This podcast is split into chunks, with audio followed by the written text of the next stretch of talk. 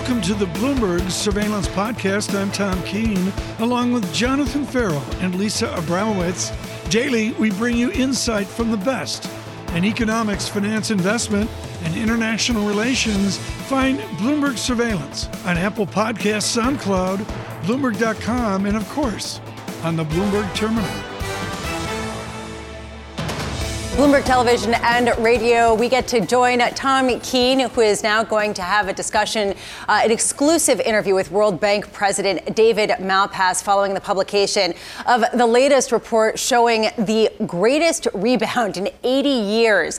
That said, very much a tale of two worlds, where you've got the developed world very much uh, in front and center while developing nations struggle behind. David Malpass, World Bank President, thank you so much for being with us.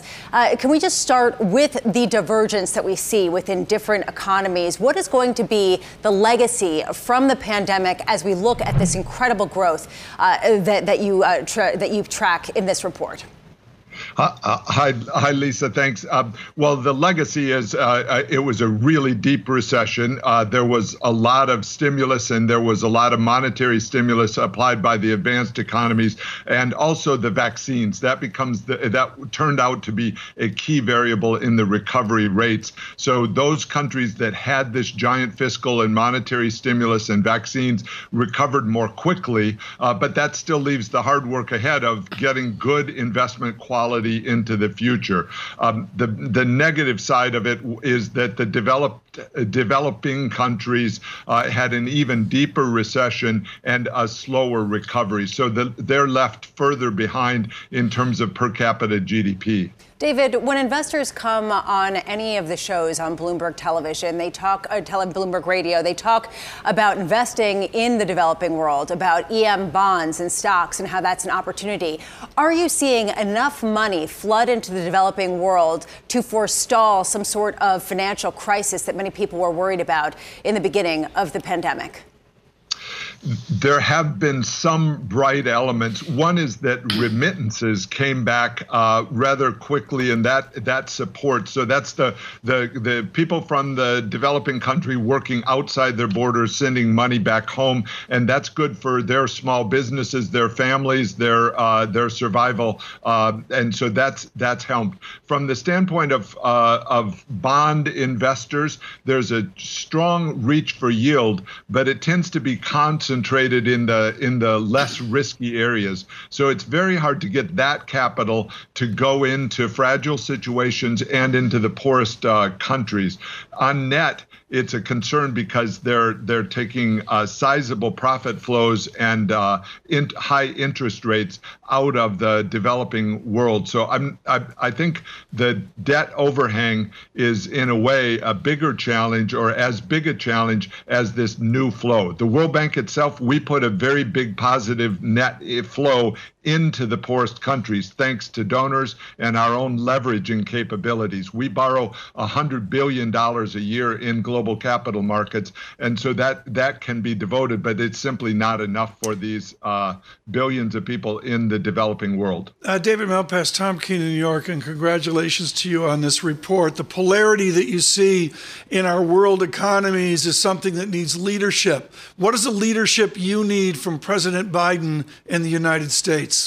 Uh, uh, a, a, a, key aspect of the recovery is the distribution of vaccines, actual shots in arms for uh, hundreds of millions of people, in fact, billions of people in the developing world. So, a, a key step is for the U.S. to uh, decide and release uh, the excess vaccines that it's able to produce. We need to recognize it's just a, a wonder for the world that they were invented and that the manufacturing, which is actually actually very difficult to do, uh, is being done in quantity. So week by week, the U.S. production is going up by leaps and bounds. So unleashing that or re- releasing that to the world uh, is really important. It needs to go to countries that have distribution programs, the actual ability to uh, to to deploy the vaccine quickly, because otherwise it sits in warehouses, yeah. and that that's not where we want. It. And I saw some state. I'm sorry, folks, my brain freezes here, but I saw, no pun intended, but they have the non-freezable Johnson and Johnson vaccine that's going to lose its efficacy here because it's sitting in a warehouse. What does the World Bank do to uh, move forward the distribution capabilities of the philanthropy of the developed world? The G7 over the weekend discussed uh, this, and in the communique, the World Bank is asked to use its uh, convening power and also its organizational power to try to try to help with this. I've called many times for more transparency in the actual contracts. So what we're what we've done is set up a website of our own programs. We'll have 50 programs by the end of June that are standing ready uh, with the, all the funding and with the people identified that will give shots. If only the world will will uh, send put shot put uh, vaccines into their ports uh, or into their airports. Uh, and so getting that connection, having the, the, the U.S. identify countries that they're willing to send vaccines to, and then the technique. There's COVAX, which is the international organization that also can disclose uh, wh- wh- when it will be receiving doses and where it will send doses, and try. And it's very important that it use uh, uh, that it send doses to countries that want that type of dose. One yeah. of the problems has been the doses get sent to countries that don't don't want a particular or that can't use a particular type of uh, vaccine. So we need there needs to be a matching effort. We've been trying and trying and trying uh, to do that, and we're disclosing all of our programs. David, a lot of focus has been on whether the U.S. is doing enough, and your comments seem to suggest uh, not yet, although it is building. Has China, however, done enough?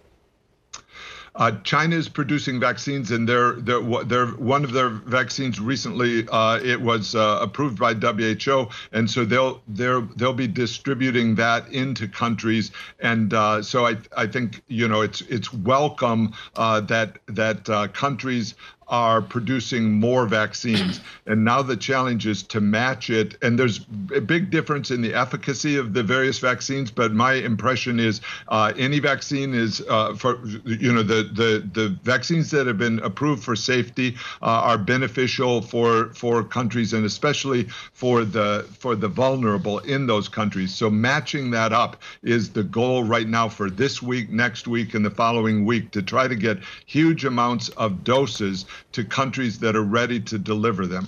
Looking forward, David, past the pandemic, there is a question of what's necessary to restore the small business community in the developing world, which accounts for the vast majority of jobs and has absolutely been decimated by the pandemic. What are you looking for to try to reignite the entire emerging markets uh, complex post pandemic once we have vaccines in arms?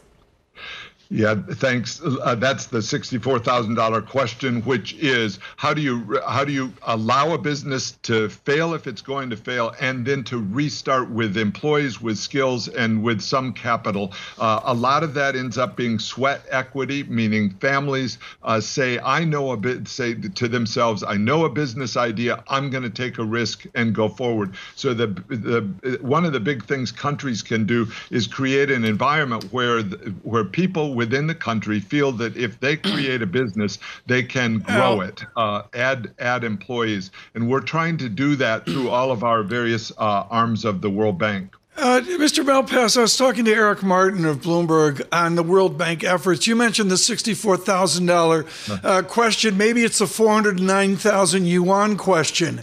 Where does China fit into this? What aid, what what progress, what effort do you need from China to assist the World Bank and the developed nations in having a better emerging market? There are many things China can do uh, to help. It's the world's second biggest economy, so uh, importing more and having having a more re- receptivity to foreign produced goods would is would would be very good. China is a big funder of uh, development through their lending programs. We've encouraged those to be as transparent, uh, more much more transparent than they have been since 2014. China has had a tendency uh, to put in uh, non-disclosure clauses in their contracts, their lending contracts, which has is is not an approach that's favored and is supportive of uh, of development. So changing that uh, and changing the the tendency that uh, they th- that they've been engaged in, as well as some private sector creditors, toward uh, collateralization of their debts abroad, that should be reduced. I think of it as an interface between China. Their their system is different than rest of the world, and there's an interface across a range of activities, including commerce, but also in in, in navy engagements, even in the Arctic. Uh, and so the the China and the world need to find a way to to uh, live together and make progress together uh, in a, in a way that's constructive for everybody. I think transparency of debt contracts would be a big step forward for China. We welcome their uh, their membership and shareholding in the World Bank. They're the third biggest shareholder in the World Bank, and we're engaged in China in our, with our programs in global public goods, marine plastics in particular. China's looking for ways, and we're helping them to try to reduce the plastic that goes into rivers and then into oceans. So, and also their their their uh, coal burning uh, is yeah. is uh, projected to rise dramatically, and that's a big challenge All for right. them to find David, alternatives. David uh, Malpass. World Bank President, thank you so much for taking the time. And Tom Keene, of course, thank you for, for uh, joining us.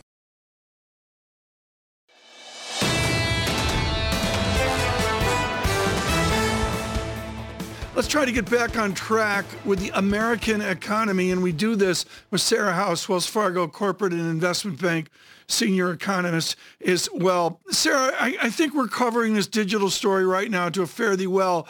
Let us get an update on the state of GDP in America. Have you readjusted Q3 and Q4 guesstimates?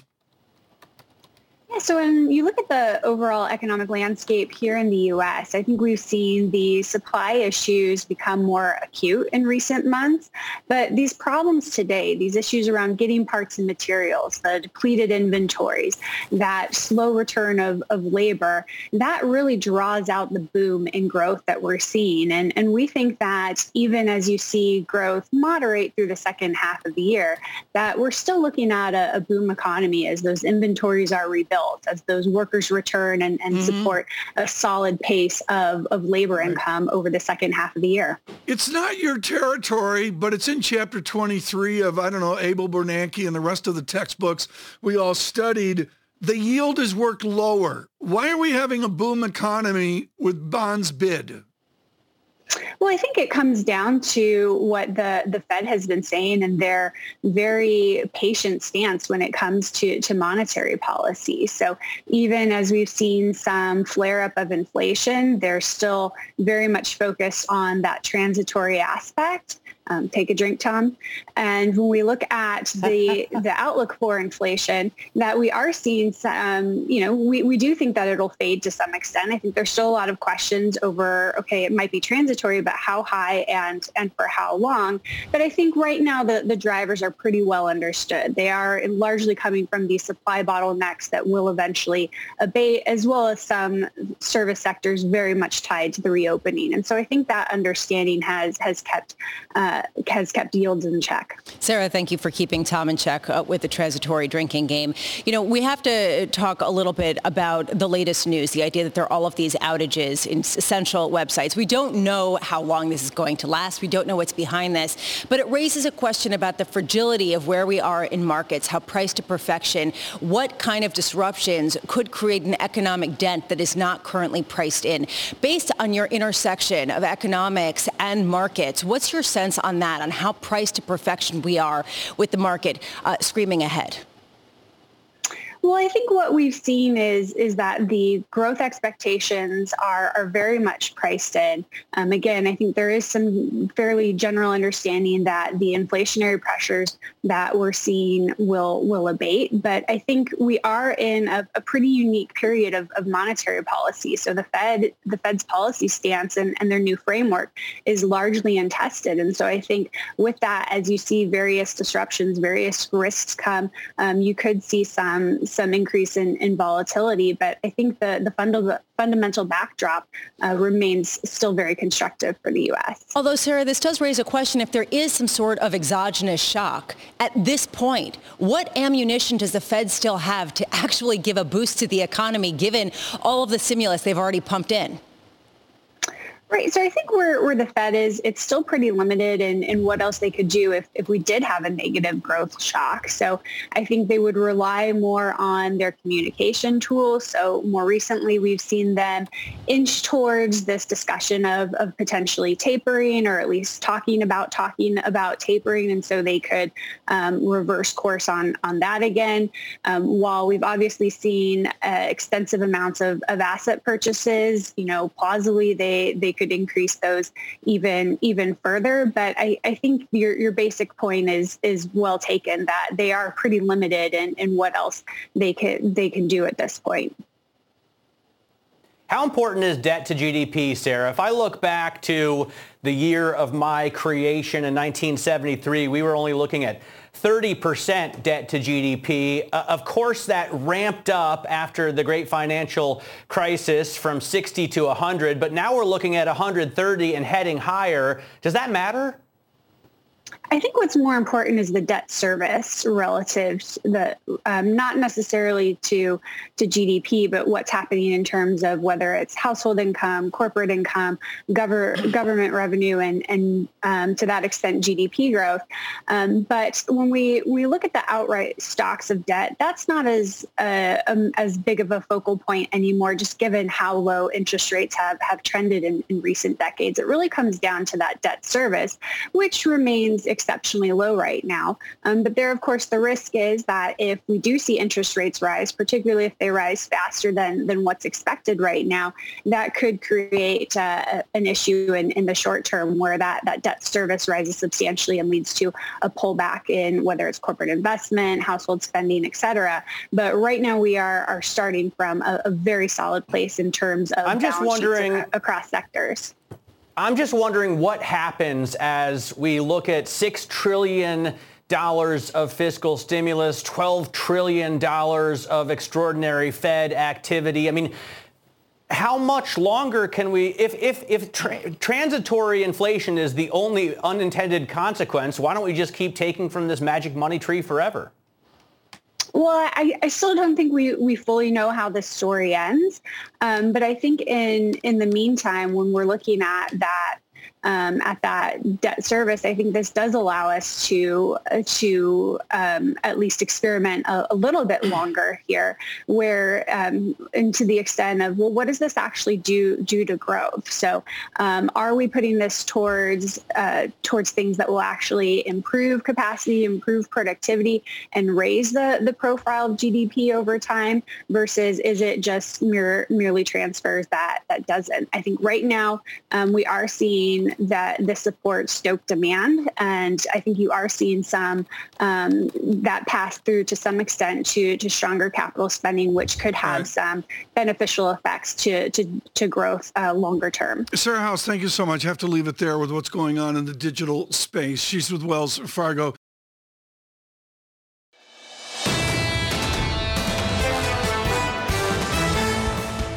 a guest hermetically sealed in studio with us. We welcome David Bianco of DWS. Wonderful to have you as a guinea pig. You know, check your insurance. Uh, David, David, and liability waiver. Yeah, I, I, I want to talk in your very considered note of how we measure optimism forward. You're optimistic, but we got to measure it out into Q3, don't we? Right, right.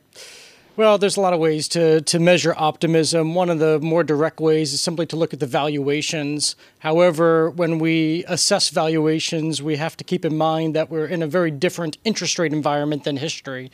So when we try to estimate normalized earnings and then capitalize those earnings at a fair return, uh, you, that alone, the low interest rates justify high PEs. And with a, uh, still an above 20 PE, I don't think the equity markets are exuberant, but they're definitely optimistic about not just sustained recovery, but a long lasting expansion. And so are we.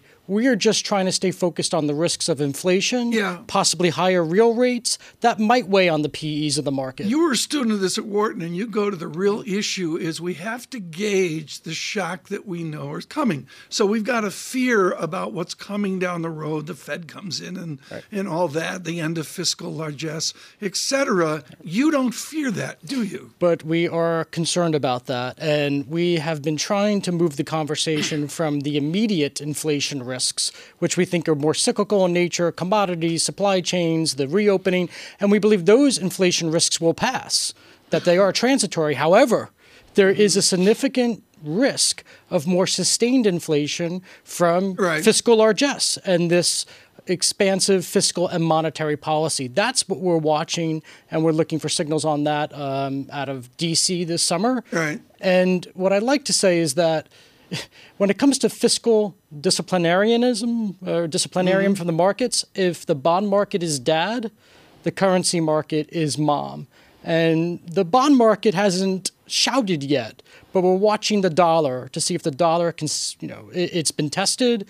Yeah. We think if it slips further, it yeah. will cause rates the, to climb. The problem is mom's at the Gucci store. That's what's going on here for real. We welcome all of you on Bloomberg Television and on Bloomberg Radio. David Bianco of DWS with us in the hermetically sealed studio. I've been pickled, so he's safe. Lisa, you're still unsafe in a separate room. I'm still hermetically sealed over here. I love the idea of mom being currencies and dad being the bond market. David, there's a question about diversification in a world where you've got such polarized risks. How do you diversify? Diversify in this new world. Yeah, we that, that's the best concept of them all. When you can always fall back on diversification, and when there's uncertainty, we and investors do that. So we are diversified across asset classes. We are diversified across equity regions, and we are trying to be diversified in our styles and segments and having our portfolio managers pick stocks. But we do have our preferences, and we are modestly overweight equities, mostly because we're concerned about the uh, longer term inflation and likely higher real interest rate risks to the bond market.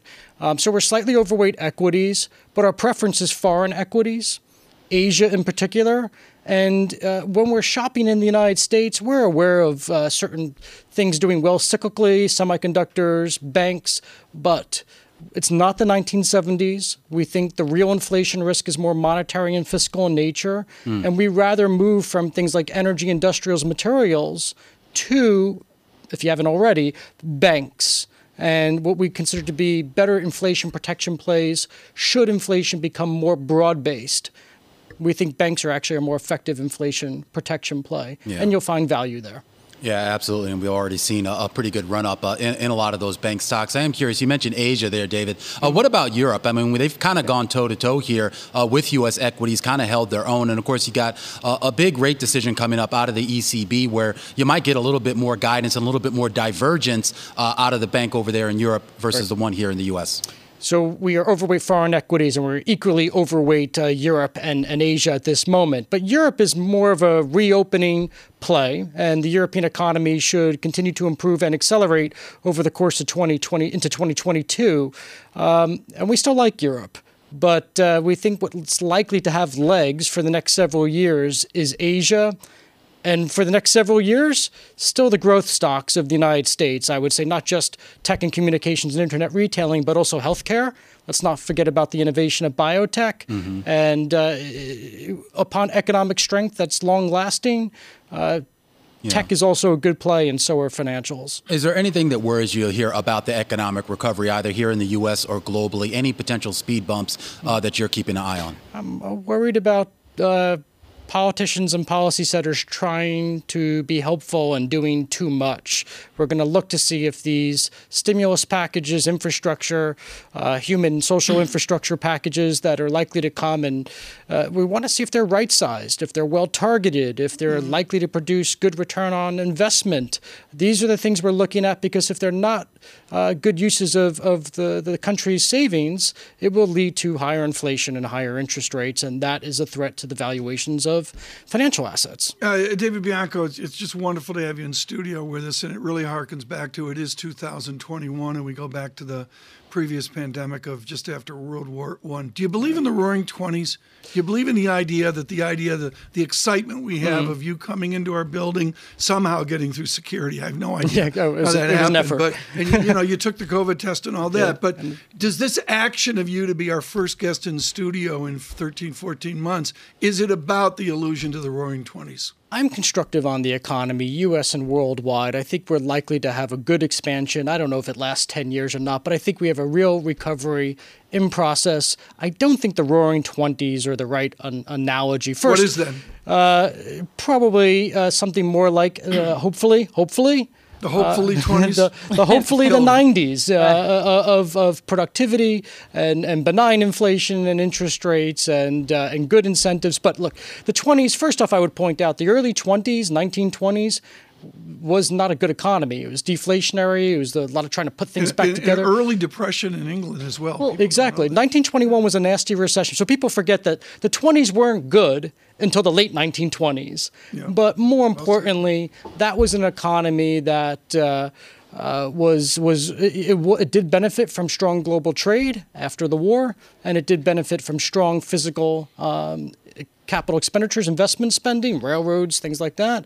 However, this economy is digital in nature. This economy is focused on healthcare. These are the things that uh, an affluent society wants and needs. And I think it's important that we stay focused mm-hmm. on who the innovators are in that sense. Well, talking about that, David, I mean, we survived the Fastly outage of uh, on what is today, June 8th, 2021. There is a question of how you gird against possible disruption going forward, whether it's the colonial pipeline, whether it's idiosyncratic, whether it has longer legs. How much are you accounting for cyber risks, for cyber potential benefits for specific companies in your portfolio?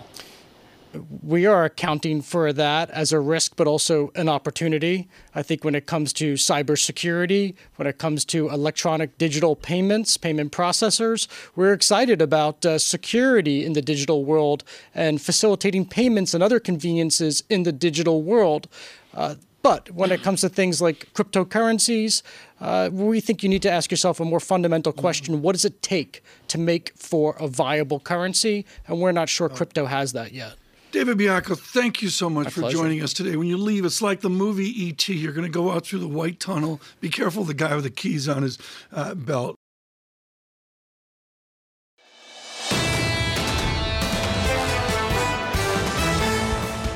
Right now, Matt Miller, Lisa Abramowicz, and Tom Keene. Mr. Miller in for John Ferro this morning with Amesh Adalja of Johns Hopkins, who's been absolutely wonderful about perspective. Amesh, what I hear in the zeitgeist is a legitimate fear of the variant, but in every conversation, the variant is over there. The variant is in Australia. The variant is in some selected part of Africa. Is the dreaded variant in America? There are multiple different variants circulating in the United States, but what makes it different when there's a variant here versus in India or in Africa or Brazil or, or, or even uh, or even Japan is the fact that we've got so much of our high-risk population vaccinated that these cases of the variant don't necessarily translate into hospitals going into crisis. And that's why we prioritize the vaccine to those individuals who are most likely to be hospitalized.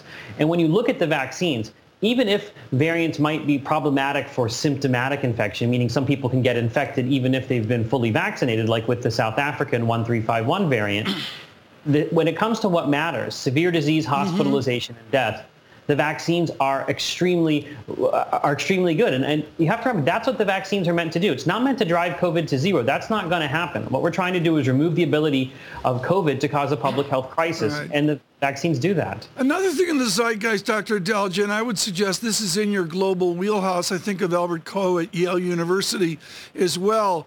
Does good nutrition protect us from a worse outcome from COVID? The fact that we are well nutritioned compared to other poor countries, does that matter?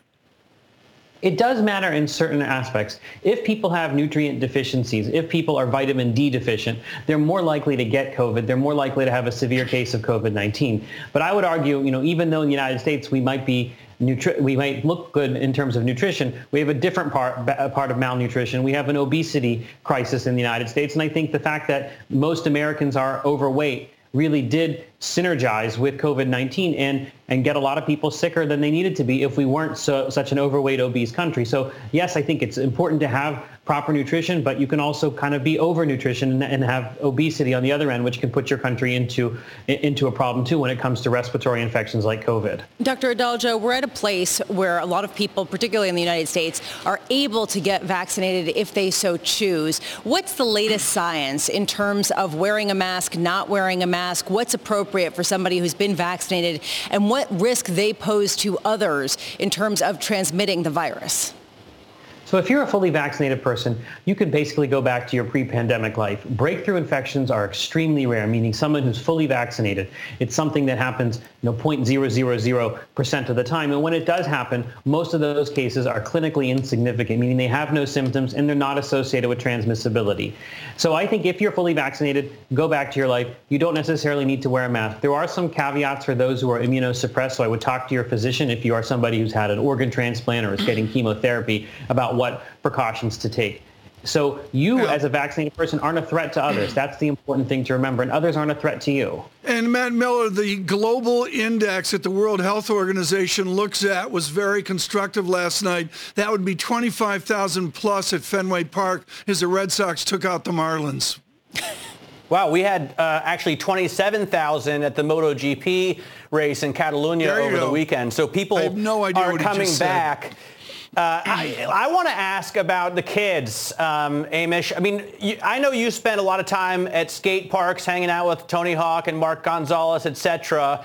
Are the kids getting vaccinated? Are, are, are anti-vaxxers just, you know, um, 40, 50-year-old people, or, or, or is that prevalent among the kids as well?